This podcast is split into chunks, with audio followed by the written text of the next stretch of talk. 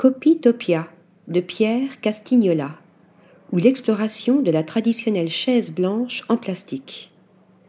Diplômé de la prestigieuse Design Academy d'Eindhoven, Pierre Castignola s'est intéressé à la notion de brevet dans le monde du design. Son angle de recherche Une pièce de mobilier connue par un grand nombre d'individus sur notre planète, la bonne vieille chaise en plastique. Si personne ne sait qui est à l'origine du design de cette chaise mondialement utilisée, il en existe de nombreuses réinterprétations qui sont actuellement brevetées. Des remakes que Castignola a, à son tour, démembrés, retravaillés et rassemblés. Les différentes sections des assises ont ensuite été associées les unes aux autres pour créer toute une série d'objets uniques.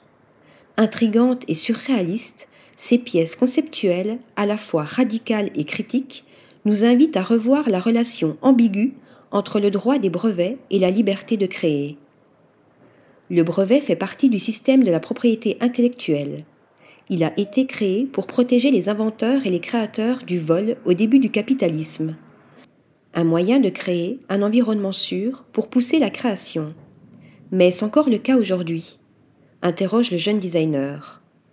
Le système va de travers. Le système des brevets ne profite surtout pas aux créateurs, mais est utilisé par les grandes entreprises pour s'assurer un monopole de la création, souligne-t-il. Et si la copie et la création étaient deux processus intimement liés? Et si la copie était un besoin humain refréné par notre culture occidentale? C'est pourquoi Pierre Castignola a conçu Copytopia, un lieu où la liberté de création est reconquise. Article rédigé par Lisa Agostini.